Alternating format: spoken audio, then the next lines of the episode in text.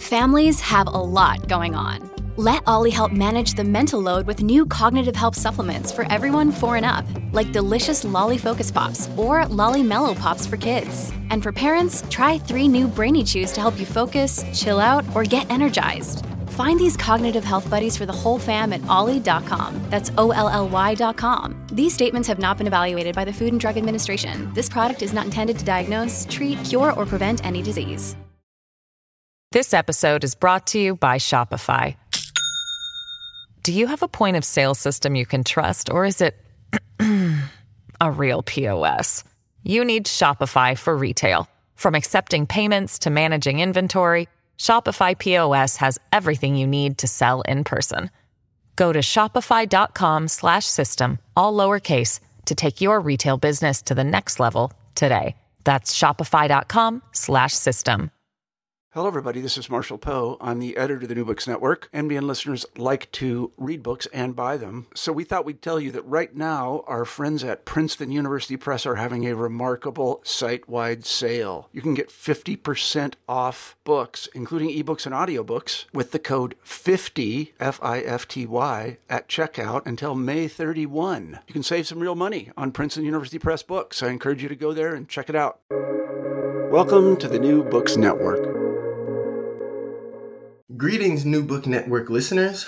This is a podcast on history, and today I'm with the author of Educating the Enemy Teaching Nazis and Mexicans in the Cold War Borderlands, Dr. Jonna Perrillo, and your NBN host, Nathan Moore.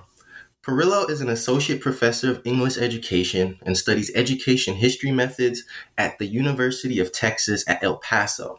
Her interests in race and citizenship literature and writing resound in many publications and also in her involvement at the National Endowment for the Humanities, the West Texas Writing Project, and the National Council of Teachers of English, where she served as council historian.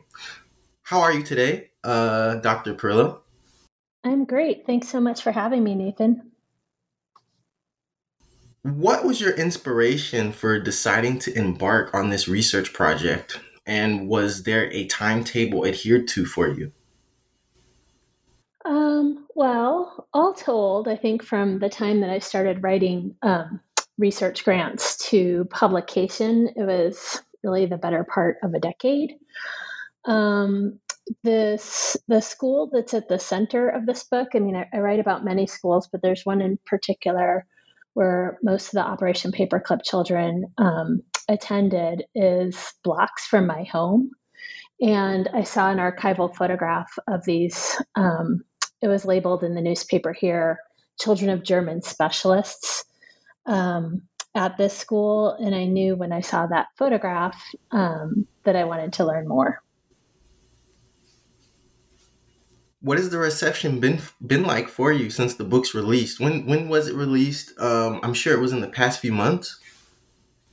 Yeah, it was released in, um, I think, February, late February, and it's been really great. It's been um, really busy. I've had some pieces out in Time Magazine, in the Boston Review, and the Washington Post. Um, I've been lucky to do a bunch of talks, so um, it's been it's been great, and it's been great to um, do a lot in my community here since this is a book about El Paso. Well, speaking of El Paso, can you tell me more about Fort Bliss and what really sets it apart from other relocation hotspots um, in your Operation Paperclip uh, research? Yeah, so Operation Paperclip um, comprised of different groups of Nazi scientists who came to the United States. The one who came to Fort Bliss were um, sort of the most um, well known um, for reasons that I can talk more about. Um, and I think the largest group. Um, and so, what sets it apart is that they were um, the scientists who created the V 2 um, missile for the Third Reich. And they were brought here as part of this operation, which was put together in the closing days of World War II in 1945, um, to recruit German scientists to come work for the United States military. Um, and so this group was um, was was put together to build a missile for the United States Army. Um, and so that's what sets them apart. Um, well, and also that they were led by probably the most well known of all of the scientists who came to the United States, Wernher von Braun, who became well known both because he helped to found NASA and because he became something of a Disney hero in the 1950s and 60s. Um, and so that sets this group apart. You're also focusing on the children of scientists, which is really uh, unique. Um, it sort of overshadows a lot of the adult scientists like Wernher von Braun um, and things. So, before we delve further into it, what is the legacy of these children? Um, and do you tell their stories beyond childhood? That's a great question. Um, so yeah, I'm an education historian, and it's the children are really at the center of this book. Um, it's for a number of reasons. Um, first of all, because it's education history. Secondly, because as I show in the book, they really made this controversial um, military operation palatable to the American public. They were sort of the ambassadors um, for their parents in many ways. They were really young, um, they were pretty cute, and they were seemingly incredibly well disciplined and enthusiastic students. And so they became the sort of emblem of the power of American public schools to democratize children. Um, the argument was if the children of fascists could be um, made democratic, anyone could. And so they did a lot of cultural and political um, and social work, um, both for the schools and for the military. Uh, and so that is, to me, um, really important. It's also true that there have been a number of books written about Operation Paperclip by people who are um, military historians and journalists and um, you know far more qualified in a lot of ways to tell their parents' story. Um, but no one's really given thought to the children. Um, and I think children are overlooked in history um, in large ways, just um, in general. So that's why I focus on the children and to think about um, the kind of work that they were doing for the schools and for American society. Did you reference memoirs or writings or records from these children as they got older? So I conducted a number of oral histories um, and found that a lot of these former children themselves were incredible repositories. Um, I went to archives um, all over the country, and even, for example, I spent a month all told out at the National Archives in DC, and there is um, probably you know an entire room's worth of boxes on the scientists. It was an incredibly well documented program um, which is no surprise. But even though the children were um, integral, as I just mentioned, to this operation and were thought about, you know, families were planned into the operation from the very beginning. They knew that they wouldn't get the scientists that they wanted without them, without relocating their families. Uh, all that said, they're still largely absent in the archives. And so I had to turn to oral history, I realized fairly early on. And then the fact that so many of these former children were willing to talk to me, that they had things not just like photographs and ID cards, but they had their um, old report cards from when they were in El Paso. And in fact, um, for some of them who attended a small amount of um, schooling in Germany before they came here, some of them had those too. They just became this incredible archive in and of themselves. Um, and in fact, had um, things that don't exist in any kind of publicly available archive. So, in terms of their legacy, to go back to your question, I mean, they became um, many of them, particularly the males, professionals. Um, they became all of them American citizens in 1955, along with their parents. In a lot of ways, their stories are, um, or their legacy is fairly unremarkable. And that was the point, right? For them to become kind of ordinary, middle class white Americans. They did. Um, and so I don't really um, I don't really tell their story beyond their childhood. In fact, beyond their three years that they lived in El Paso before they moved to Huntsville, Alabama.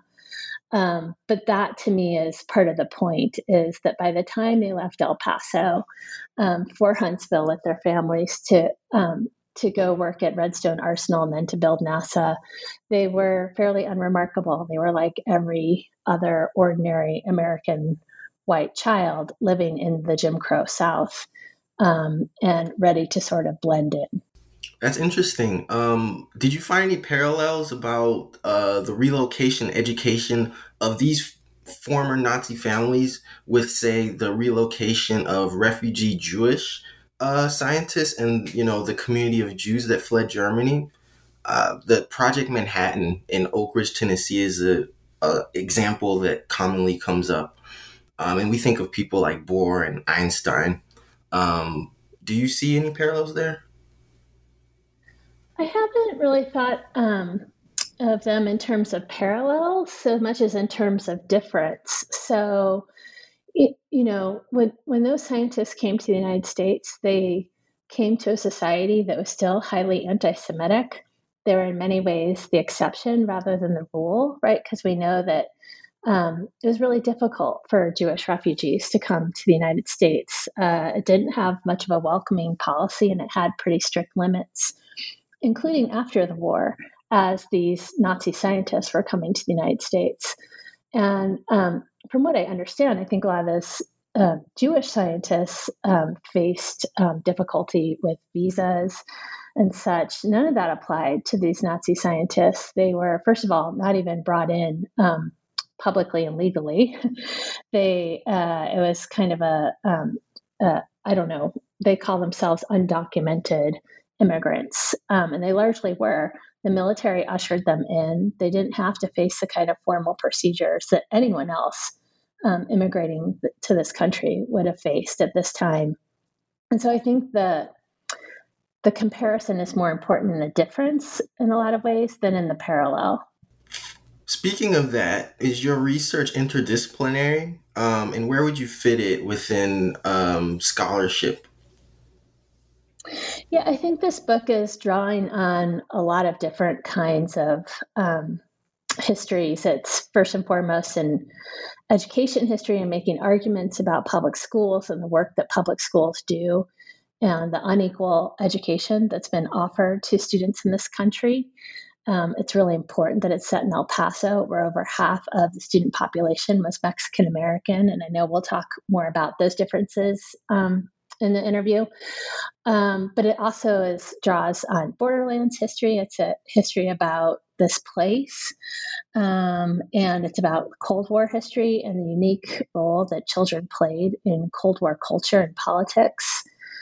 Um, and so, and then I had to just read a lot of history that I was less familiar with the history of diplomacy, um, a little bit on the history of technology, quite a bit on German history, um, just as sort of background for writing the book. I don't think uh, the book makes significant contributions necessarily in those fields, but um, it draws on a lot of different kinds of history that um, that were not things that I was always familiar with, and and and I think contributes um, in a couple of different fields. Mm-hmm where does the Mexican American influence come into this? Uh, what effect did it have on, you know, relocated German families who are living in this El Paso region that is very much culturally attached to, you know, these Spanish speaking people? Yeah, so over half of both the civic civic population and the school population was Mexican American. Um, and this is a huge part of the story. It's central to the story because um, these Mexican American children were segregated from white children. So schools in the Southwest, more largely, including El Paso, were called either American if they were for white children or Mexican if they were for Mexican American children. And this nomenclature is um, really significant um, and tells us a lot about the differences um, in how those schools conceived of their students and, and how they treated and educated them. So the German children, the paperclip children, were immediately integrated into American schools, which meant that they attended schools with um, teachers. I'll, I'll, I'll, let me back up and say that almost every teacher in El Paso at this time, with the exception of a handful, were white Anglo women um, who, who, by and large, did not speak Spanish. Um, so these American schools um, were better resourced. They had teachers who were often more experienced and were happier to be there. Um, the buildings themselves were often um, really different. Mexican American schools tended to be incredibly overcrowded, so much so that children often had to attend school in shifts for part of a day. They often lacked cafeterias and libraries, which meant that they lacked um, really foundational services um, that other students had. Um, the students in uh, Mexican schools were beaten for or otherwise punished for speaking Spanish in school, including sometimes on the playground. And this wasn't, um, this is again sort of just pro forma school policy across the Southwest. And so schooling was a radically different experience for Mexican American and Anglo children. And the German children, the paperclip children, in many ways, just illuminate um, the differences, given that they were foreign children who were treated oftentimes as more American or potentially American than their American born um, neighbors here. So, with America's with Americanness at the forefront, um, is there an element of propaganda to reach out to the community? Um, what about anti-Russian thinking? Um, what about the labeling of Mexican Americans as possibly being fascist? Uh, wh- what do you think about that?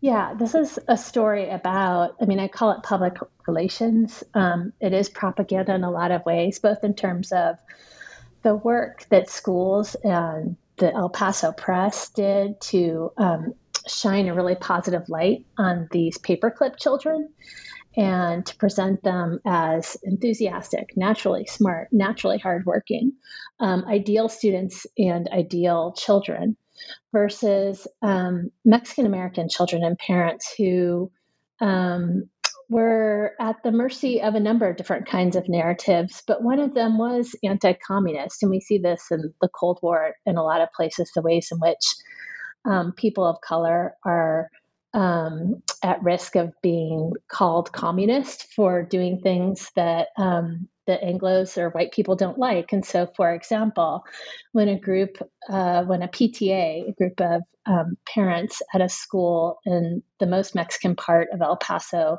it's called South El Paso or El Segundo Barrio, where the concentration of Mexican Americans was largest um, they protested that their students were, their children were taking classes in hallways um, and in the auditorium with multiple other classes because their school was so crowded. And they protested to the school superintendent that the, this was wrong and that, um, that, in fact, an Anglo school had gotten an addition put on before theirs, and theirs was more crowded. And he called them communists and walked out of the room. So it's a story both about propaganda, but also about how these terms and ways of thinking become weaponized and used against parents and children um, and used to justify unequal segregated schooling. Yeah, before you actually mentioned, uh, you know, some of the demographic of of Anglo teachers, particularly women, I really am interested. I think the audience also will be interested in uh, the schools that were behind this. What were the roles of teachers um, during during this time, and how were these schools being run? Well, the role of teachers was, um, you know, kind of like what it was everywhere else, which was, I think, to uphold the political and social systems that were um, both local and um, and national. So um, ch- teachers in El Paso were working in segregated schools in a couple of different ways.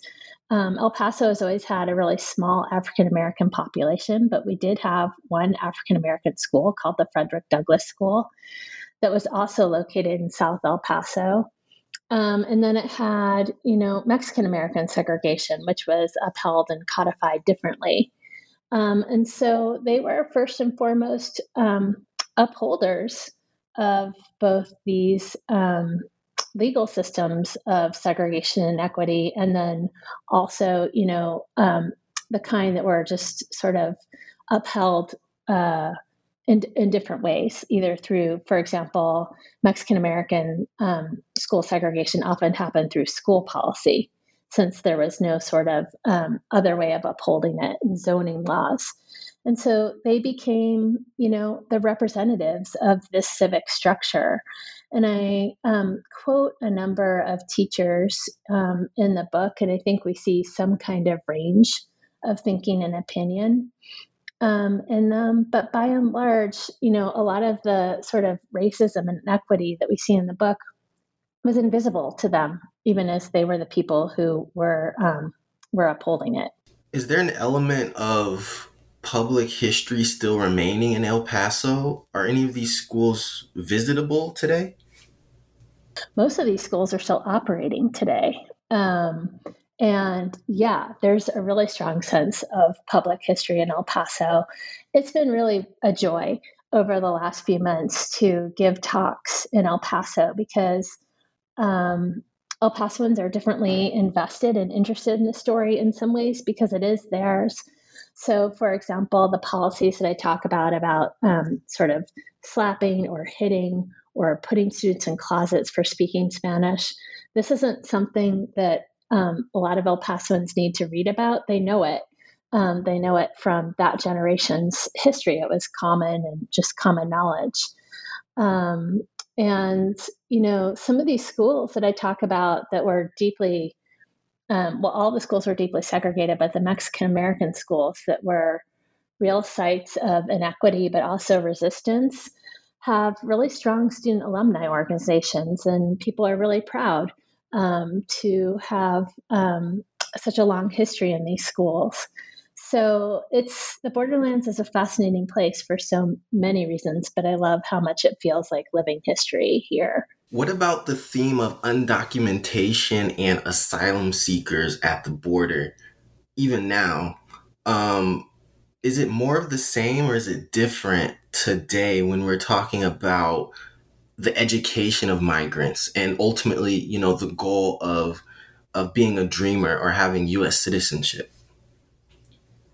Well, I think that this actually tags on to your previous question too, because the um, South El Paso, the part that abuts the border, that is the border, is still um, 93% immigrant. Um, it's one of, it's in the 10% of um, poorest neighborhoods in the nation. Um, it's, I think, 97% low income. Um, and as I said, 93% immigrant. So, in a lot of ways, um, this part of El Paso still looks um, really similar today. And that has affected schools and challenged schools in a lot of the same ways. So, there was, for example, a testing scandal here um, years ago. Our school superintendent from that time ended up going to federal prison because um, students were um, encouraged to stay home or were threatened really um, about coming to school during testing time because they didn't want those test scores to be counted and held against um, the schools in that part of the city. And so, um, a lot of the issues that we talk about in terms of um, the difficulties that um, immigration presents, or even just the specter of immigration, because as I say in the book, I mean, the great majority of students that um, this book is about in terms of Mexican American students were American born citizens. They weren't immigrants. They were just seen as foreign and read as foreign because they were Mexican American. Um, and they were also seen as undemocratic um, because they were Mexican American and antisocial because they were Mexican American. So both actual immigration problems and then just the sort of imagination or imagined immigration um, continues to challenge, um, well, this nation um, in this region. Well, going back to the Nazi scientists who were, you know, immigrants of their own right, um, how was Jim Crow as an experience really being fostered as part of as part of their living experience. Um, can you talk about Black Americans um, also who you know are dealing with segregation? Yeah. So even though the uh, Black American population was uh, really quite small in El Paso, um, the German scientists probably had more interactions with Black Americans because they lived at Fort Bliss. Um, they were not allowed to live in El Paso. Uh, they lived in these retired hospital barracks that were surrounded by barbed wire. But you know, the the military um, had more had a higher African American population than El Paso itself did. And so there's, for example, a story in the book about um, the soldiers being escorted to a theater soon after they got here and not being allowed into this theater, not because of them, but because their escort was an African American soldier. Um, and there are a number of stories in the book like that, um, where we see how these Germans had more rights and privileges in many ways than African Americans did who had just fought in the war, um, or you know who didn't fight in the war but were Americans. Um, and so it's an important backdrop that um, I talk about in a couple of ways. It was also um, because the families came first to, they took a ship to New York. Well, the, the scientists became before their families, but the families, the wives and children came from ship to New York and then took a train from um, New York to um, El Paso. And that was really their first interaction with Americans. And um, there's a really riveting story that I won't ruin by trying to retell it here, but um, of what happened when those German children met Black soldiers on the train. Yeah, um, an annihilation of landscape. That's always coming up for me. I, I, remember annihilation of landscape because it's associated with rail lines and trains. Um, can you tell us more about that journey from new jersey to el paso? It seems like a good distance and i'm wondering why you know they decided to come all the way to el paso if there were no other uh, possibly um, relocation areas well, the families had no um, say in where they came to, and El Paso was chosen in part because um, we're quite um, close to White Sands, which is um, the proving grounds for missiles. It was just an ideal, like, physical location for the scientists to do their work um, for just climate and geography reasons. Uh, so um, the families didn't have a say in it, but they talked. You know, I, I talked to the children about that train trip. And um, yeah, it's a it's one way to see the United States, right? To make it all the way over. And a lot of their recollections were about um, the people in the cars, the fact that the cars had carpeting, the fact that these children who had, um, um, even though they were German and their parents worked for the state, had had um, experienced in some way food shortages uh, that they just remember you know they thought of these train cars as real sites of luxury. They remember women wearing nail polish. Um, but also seeing the landscape and um, one former child remembered the mothers just talking about the houses and the cars and the washing machines and like these things that they had never seen, but they came to identify with the American nuclear home and with being American. And so even the seemingly innocuous, um, you know, physical journey, I think was an important initial lesson in them in in American capitalism and American society there also seems to be, or that there was, a repatriation of some Mexican students in El Paso.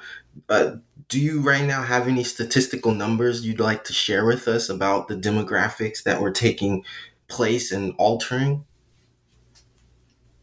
Well, the repatriation that you're talking about happened during the Great Depression. Um, it's been well documented by historians, but uh, you, you, know that Mexican Americans were um, sent to Mexico, even if they had never even lived in Mexico, um, as part of a sort of um, political response to depression and to fears that Mexicans were taking jobs that Anglo people could have. Um, by the time that this story takes place, that um, population is rebounding. Their people are coming back. Um, like I said, the city is about half Mexican American, but really, this is the beginning of um, the military um, industrial complex, which changes um, really the entire Southwest. And so um, El Paso is just growing very quickly at this time, both in terms of Mexican Americans and Anglos. The percentages stay fairly stable over this decade, um, even as the city itself grows exponentially. Is there a nationalist identity that was fomenting itself in the Western frontier um, and the set the settling of these uh, like Indian lands, historically speaking? Well, um, there's a chapter in the book about um, the social studies education that El Paso students received, and I focus in particular um, on a um, curriculum on cowboys and Indians. Um, and the ways in which this is used to teach um, El Paso children about democracy, about heroes, about individualism and self government, right? That all of this, the cowboy represents all of these virtues and the idea that um, that these are virtues that are more immediately available or teachable to, um, or even natural to white children, um, even as all children learned these lessons. Um, and so, in that sense, the fact that these scientists ended up in El Paso is really important too, because in many ways, um, El Paso and the Southwest and the West was the United States that these people already knew. Um, Germans had an enormous fascination with um, with Western mythology, American Western mythology, and with cowboys and Indians. They had their own entire culture around this. Buffalo Bill um, went to Europe and visited uh, Germany many times. There was an author named Karl May who um, kind of fashioned himself to be a German uh, James Fenimore Cooper type who wrote incredibly popular um, uh, fiction books, even though he had never even been to the United States, that were set in the West, where um, there were cowboys and Indian stories where all the cowboys were German. Uh, and so, and these were stories that were incredibly common in German homes that Hitler loved and told the Nazi teachers organization that they needed to teach, that were very familiar to, um, if not the children, their parents, the scientists, you know, just depending on kind of how old the children were. Um, so they talk about coming to the United States and it being, um, or coming to Fort Bliss in El Paso and it being the landscape that they had always imagined um, the United States to be. Uh, and and they had also, I should say, um, one of the ways that the armies prepared the army prepared um, the families to come over was by showing them westerns um, in the sort of like holding community they, they were at as they collected them before they came to the United States, the holding community in Bavaria. So um, it's really important that they ended up here for all of those reasons and for the lessons, again, that it was teaching um, the German children about where they belonged in this history and in this society. This episode is brought to you by Shopify. Do you have a point of sale system you can trust, or is it a real POS? You need Shopify for retail. From accepting payments to managing inventory, Shopify POS has everything you need to sell in person. Go to shopify.com/system all lowercase to take your retail business to the next level today. That's shopify.com/system. Becoming oriented to American life, I think also, and you write about this extensively, um, incorporates vacation time um, and leisure. Uh, tell us more about vacations and how you know German families uh, conducted themselves in like New Mexico and, you know, becoming cowboys in their own way? Yeah, so the family's freedoms kind of increased over time. Um, so I talked earlier about how at first the scientists, before their families arrived, needed to be escorted off of base. That changed considerably over the three years that the families were here. And again, the children were super important. um, you know, the um, the military was more willing to believe that the scientists weren't going to do anything untoward if their families were with them. And so they would vacation a lot in the Southwest, much as Americans would. They would drive cars um, and they would stay in, um, particularly in New Mexico. Um, there were a lot of places within just a few hours' drive of El Paso where the landscape kind of changes and there's more forest. It looks a little bit more German. Um, but they would ride horses and hike and um, do things that were really a lot of the time familiar to them from their life in Germany. Um, and, um, you know, that was just a really common thread among all the former children that I talked to is um, remembering those vacations as really freeing and often is really echoing the ways in which their parents had grown up, which um, sometimes were part of organized youth culture groups um, that were both incredibly nationalistic, but also really focused on the on the environment. Um, kind of like scouts in some ways, um, what we think of as scouts in this country, but with um, more um, obvious political dimensions to them, and and and yeah, and nationalist foundations to them. In educating the enemy, are there examples of deportation? Because you know you have a lot of German families coming over. Um, the, I'm assuming that the the assumption was that they were going to stay there for a long time. Did any of them, you know, fail to acquire citizenship or have to leave America? Yeah, a handful in Operation Paperclip did. And the one that's of greatest interest to me, they weren't deported, but they were denied American citizenship. Um, the last chapter in the book is about a woman named Ilse Axster, who is a wife who is, in a lot of ways, the most notorious person in the group. She had been a Montessori teacher in Berlin in the 30s. And then when Hitler shut down Montessori schools, um, she went to work for the Nazi Party and became um, a leader in the Nazi women's um, a Nazi women's group.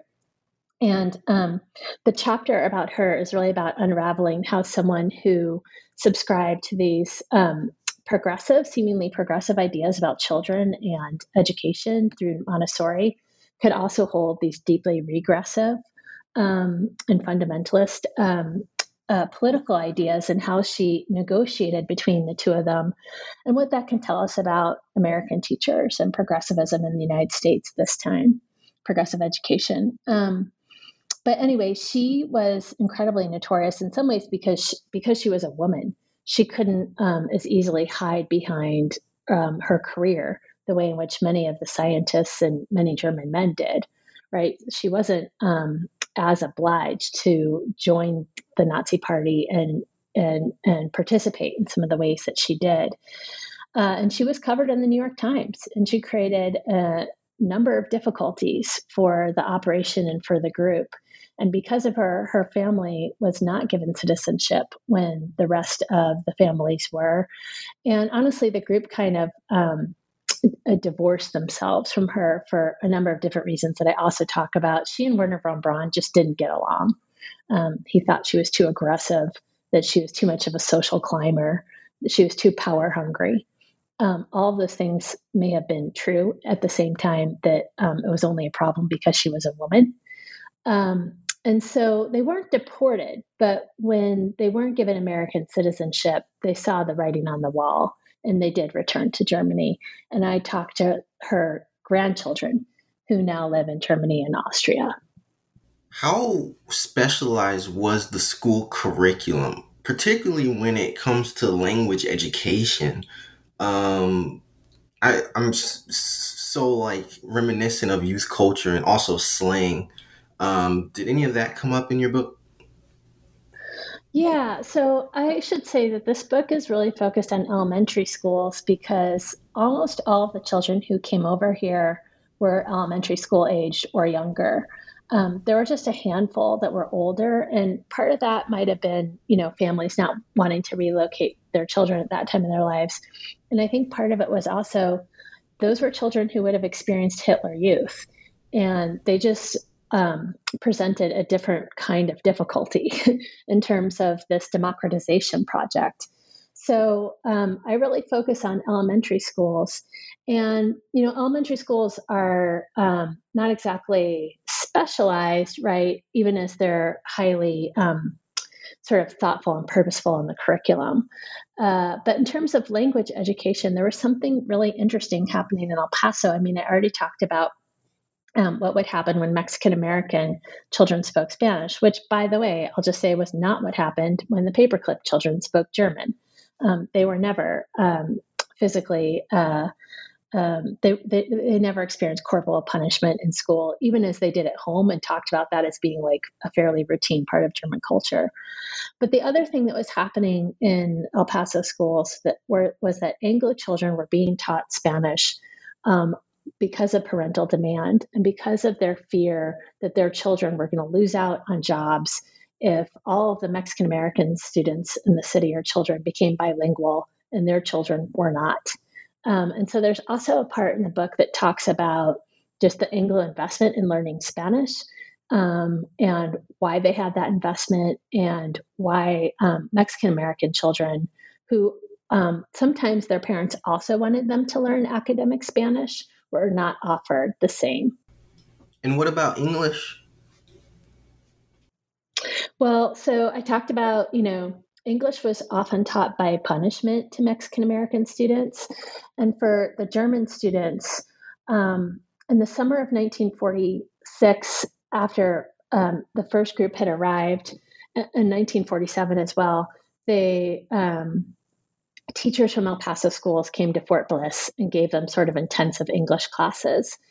And um, those classes looked, uh, first of all, they were particular, right? Like there were no uh, Mexican American students weren't offered summer school to learn English. And the great majority of Mexican American students, I should say, entered into school not speaking English because their lives were so segregated that they really weren't around English speakers until they entered school. But these German children, as they were learning English, would be rewarded with ice cream for learning English. Um, rather than you know slapped when they spoke german. And so it was just a completely different sort of punishment versus reward system of learning. Can you talk more about the fort bliss as a as a base location? Also where did these german uh, and mexican americans work in the 40s and 50s for their career so Fort Bliss is really huge. It's a huge military installation. I think it's like close to the size of Connecticut or something like that. It it crosses both. Um, I mean, the part that I'm talking about is in urban El Paso, but it expands out into New Mexico. Um, and it was chosen, as I said earlier, both because of its proximity to Alamogordo and to the um, to White Sands. Um, but also just because you know it's clear skies, it's the Southwest. Um, it's just a really good place for anyone doing work on that depends on the skies in any way. Um, so that's why it was chosen and, and, it expanded pretty rapidly in this period. It had been used as a POW um, site before during the war. And so, to some degree, El Pasoans were used to seeing German and Italian prisoners um, working in like pecan orchard, orchards um, and things like that. Before these scientists came, it wasn't the first Germans that El Pasoans, they were not the first Germans that El Pasoans had ever met. Um, so, um, so that's about El Paso, about Fort Bliss. I'm sorry, I'm forgetting the other part of your question. Um, it was really just about people's working experience. Um, did you oh. mention Mexican Americans? Yeah. Yeah. So, so I mean, these these Germans were obviously all professionals, and they were all either engineers or scientists of, of some sort, or or you know, some of them were draftsmen. Um, Mexican Americans were the laborers of the Southwest. They did the work that built most of the industries of the Southwest, from agricultural to um, to uh, mining to oil. Um, most of this work was incredibly low paid and highly physical. But part of that concern that Anglos um, were starting to feel about um, learning Spanish was seeing that Mexican Americans were working into, um, if not managerial jobs, um, positions that were closer to managerial positions. And so, for a number of reasons, um, Anglos felt like uh, that they needed to compete. Cold War escalation, particularly into like the 1960s, was the threat of the USSR affecting El Pasoans? Yeah, um, for sure. There was a concern that um, the Russians could um, have an important presence in Mexico. Um, there's a quote in the book that I talk about by someone who argued that students needed to learn Spanish because the, the Soviets might approach um, the United States or infiltrate the United States through the Rio Grande.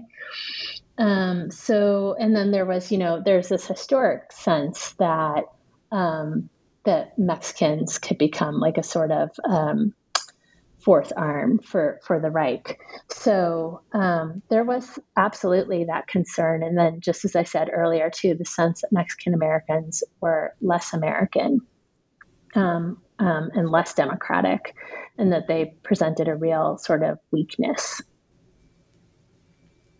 what kind of hobbies did um, some of the migrants carry with them? I remember reading about saddleback horse riding. Um, what were these things becoming more common? Um, well, I mean, I talked earlier about the Germans and the sort of um, their love of the outdoors. Um, one thing that I found really interesting and important was a number of the scientists started these um, agricultural, like either farms or they rented plots of land, um, even though they were well paid by El Paso standards to begin with, to um, make more money on the side. Some of them even hired braceros. Uh, so I found that, I guess you could call that a hobby or a pastime. It was something they, they were doing that wasn't work. Um, that was really significant in this coming together of worlds um, you know, they talked a lot about, uh, the children talked about loving, you know, Western films and American juvenile culture and comic books. Um, there's a picture that I show in talks that isn't in the book of um, a number of paperclip children just sitting out on the lawn reading comic books. And it's like kind of this like very prototypical American scene in so many different ways. Um, so I don't think, uh, I think they blended in really quite easily a longing for a return to Germany. Was that there? Uh, Peenemünde, uh, the Baltic Sea. Um, what what about the Germany that was still in Europe? Um, is any of their familial lineages, uh, uh, history go- going back to that remain? Did any of that remain with them? Did anyone go back? Yeah, I mean, I don't think all of them came here thinking they would live here for the rest of their lives. And the military didn't offer it outright. Um, so they didn't have reason to sort of assume that that would be true. And I think um, for a lot of the women in particular, uh, very few of whom spoke any English um, or had significant ways of sort of socializing outside of this community. I think there were a lot of really conflicted feelings about going back. Um, you know, I talk in the book about uh, families who um, their the industries that they may have possessed or family businesses were gone after the war. I think you know something they talked about less openly in the families is what some of those fathers may have faced if they had gone back. Um, so for some families, there really wasn't a Germany to return to um, for a lot of reasons. A lot of families were happy to start over here. But, you know, that kind of depended on who they were in the family. Um, and, you know, a number of children talked about their, their mothers feeling depressed, um, feeling isolated, feeling tired of some of the other women in the group who were kind of their entire social structure. So it was a really complicated, it was a complicated thing was there any Nazi ideology that Germans got reprimanded for? Are there stories of that? Um, there was. So I'll start by saying um, they were vetted before they came over for any ardent Nazis, which just meant that they were vetted for people who were going to give the military or the United States trouble. And trouble, really, I think, in terms of public relations. Um, people with all sorts of relationships to Nazism came came through, and you can see that in a number of different ways. You can see scientists who joined the Nazi Party before it was mandated to do so, mandatory to do so. You can see families who other branches of their family went to South America when they came here. You know, there are all sorts of just sort of um, lurking stories there. Um, but and it was a concern you know they were surveyed by the military. We know in part about these kinds of vacations that you asked for about earlier because they were followed um, even as they were allowed to go. They were still followed and some of what i know of their vacations is not from the children's recollections but it's from um, um, fbi reports. So uh, there was concern. Um, it's less clear what happened to that ideology um, when the parents got here. You know, anyone who knows German history or, or does German history knows there was just a lot of silence. There was a lot of silence in families, and that was true here. As much as in Germany, coming here didn't make it any more comfortable for families to talk about these kinds of things within themselves. So it was a little hard for me to access for a lot of different reasons what happened to that Nazi ideology. Um, but to me, in some ways it was interesting but not important because this isn't a story about the parents it's a story about the children. And it's really a story about how americans saw the children as much as how the children saw themselves. Have you written about the transition to huntsville for these families? Not only for the families and children but about the memory of and legacy of these families um, in el paso after they had moved on I don't because there's a very good book about that already. Monique Laney's um, German Rocketeers in the Heart of Dixie, um, and she um, she is really interested by and large in the adults, um, but she does talk about uh, about what it was like for them to live off base um, as white Southerners in the segregated South.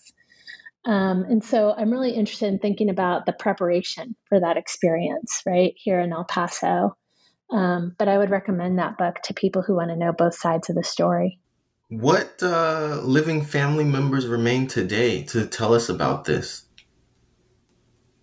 Well, a good number of the children um, still survive, and those are people that I interviewed. And in fact, I've continued to talk to since the book has come out and sort of been able to say like um, so you know what do you think? What's it like to see your story in in this book?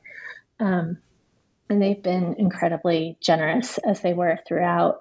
Um, and just uh, yeah it's been really great to talk with them. I also talked to a you know interviewed a number of el pasoans. I had to do less interviews um, with Mexican American El Pasoans, because, in part because there's a fantastic oral history institute that's housed here at my institution at UTEP that talk to people of this generation. Often it's uh, much closer to that time. Of, some of these interviews go back to the 70s and 80s um, when those memories would have been even fresher. Um, and so, you know, I, have I've ended up, inter- none of these people live in El Paso. Um, and so I've been talking um, to people all over the world, really, because as I said, like Ilse Axster's grandchildren are are European. Um, and so it's been amazing to see how the story has radiated out and has and has roots in so many different places. Take us back to UTEP for a moment um, and let us know about your work, your research to date. Um, this has been amazing. I'm sure there are people that want to know more. Are you going to have a seminar or a seminar, seminars. Um, are we invited? Um, so I have some talks in, coming up in the fall, but none of them are virtual that I know of. Um, I would encourage people if they want to to invite me. I would love to talk to people either in person or virtually. Um, the book has a number of really fantastic images in it um, that were shared with me, but there are so many that I couldn't even put in the book, and so I love giving talks and being able to share um, to share the documents and images that people gave me. It's even you know different than just talking about the story. Um, so um, and I, and I, there is I think one version online for sure that people can see through MACRI, the Mexican American Civil Rights Institute. That should be housed on Facebook. Uh, I think that talk was in early June, so people can see some of the images there. Um, but I don't I don't know what else is um, coming up. Uh, my author page at Chicago has has a bunch of these links on it too for people who want to see, um, in particular, the other pieces that I've written that have come out of this book. Yeah. Uh, what about your research? What are you researching now? Um, and where is this ultimately going to be integrated into your projects moving forward? Um, I'm not sure what comes next. Um, as people can see in my popular writing, I really try to connect this history to the present and and to present day schools. And present day schools are facing a lot of tremendous difficulties um, right now. I think public schools are at risk um, as much as you know democracy itself is. Um, there's a real effort to dismantle them, and so whatever writing I do um, is going to be is going to have a public element to it as well, or maybe wholly public.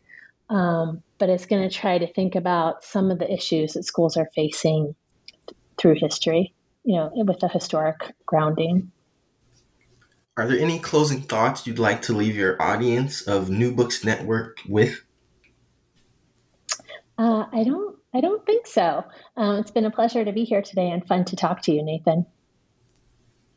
Great. Uh, this has been an interview with New Books Network and Dr. Jonna Perrillo of UTEP. And on behalf of the fine folks at NBN, we thank you, our listeners, for tuning in to a podcast on history. Farewell from your host, Nathan Moore, signing out.